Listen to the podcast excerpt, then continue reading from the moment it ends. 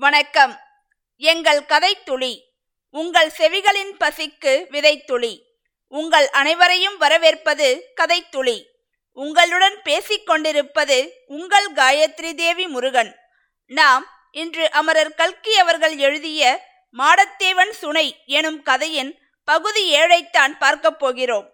நாம் முந்தைய பகுதியில் கருப்பையா சேர்வையின் வீட்டிற்கு வந்திருப்பது ஊமைத்துறைதான் என்பதை அறிந்த மாடத்தேவன் மிகவும் பூரிப்படைகிறான் என்றும் அவர் இட்ட வேலையை செய்து முடித்துவிட்டு திரும்பி வரும்போது கும்பினி படையிடம் அகப்பட்டு பின்பு விடுவிக்கப்படுகிறான் என்றும் அப்போது அங்கு யாரோ ஒரு கிழவன் ஊமைத்துறை இருக்கும் இடத்தை காட்டிக் கொடுக்கிறான் என்றும் பார்த்தோம்.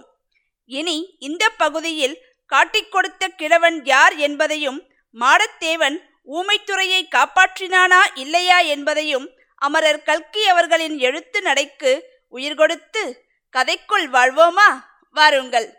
இன்று நாம் கேட்கப் போவது அமரர் கல்கி அவர்களின் மாடத்தேவன் சுனை. பகுதி ஏழு.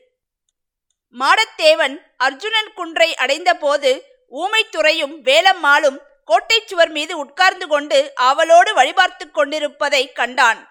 அவர்கள் கேட்பதற்காக கூட இவன் காத்திருக்கவில்லை. சாமி நான் போன காரியம் பழம்தான். உங்களை உடனே புறப்பட்டு வரச் சொன்னார். கிளம்புங்கள். ஒரு வினாடி கூட தாமதிக்க கூடாது.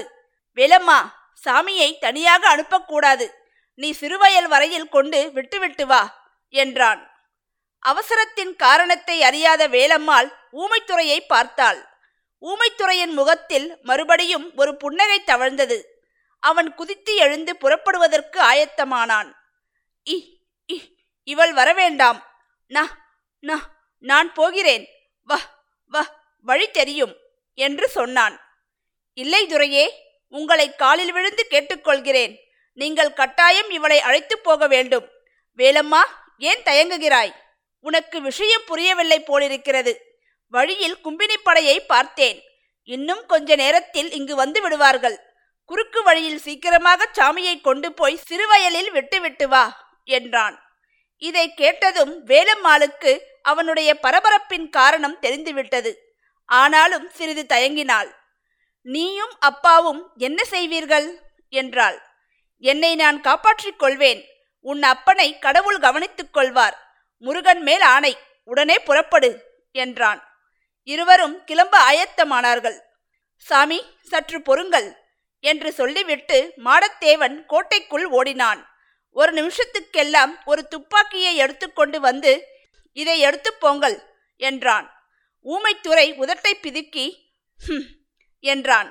தன் மடியில் வைத்திருந்த சுருள் கத்தியை எடுத்து ஒரு விசிறு வீசினான். எனக்கு இ இ இது போதும். அ அ அதை நீயே வைத்துக்கொள் என்று சொல்லிவிட்டு அங்கிருந்து கிளம்பினான். ஊமைத்துறையும் வேலம்மாளும் கொஞ்ச தூரம் சென்றார்கள். குன்றுக்கு பின்னால் அவர்கள் மறைய வேண்டிய சமயம் வந்தது. வேலம்மாள் ஒரே ஓட்டமாய் திரும்பி ஓடி வந்தாள்.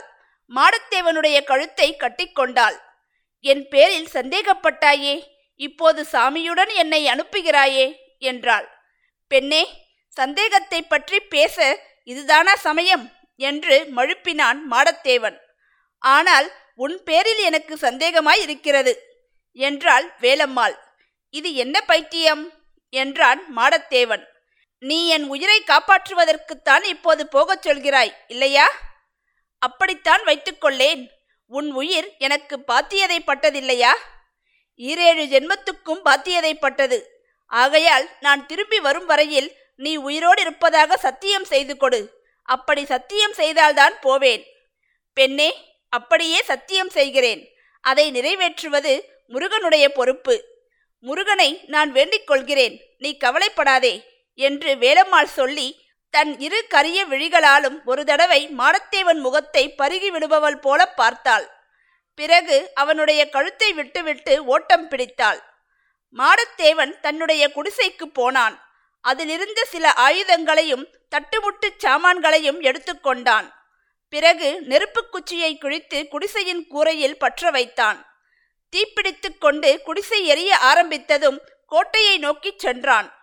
கோட்டை சுவர் மேல் ஏறி ஒரு வசதியான இடத்தில் கையில் துப்பாக்கியுடன் உட்கார்ந்து கொண்டான்.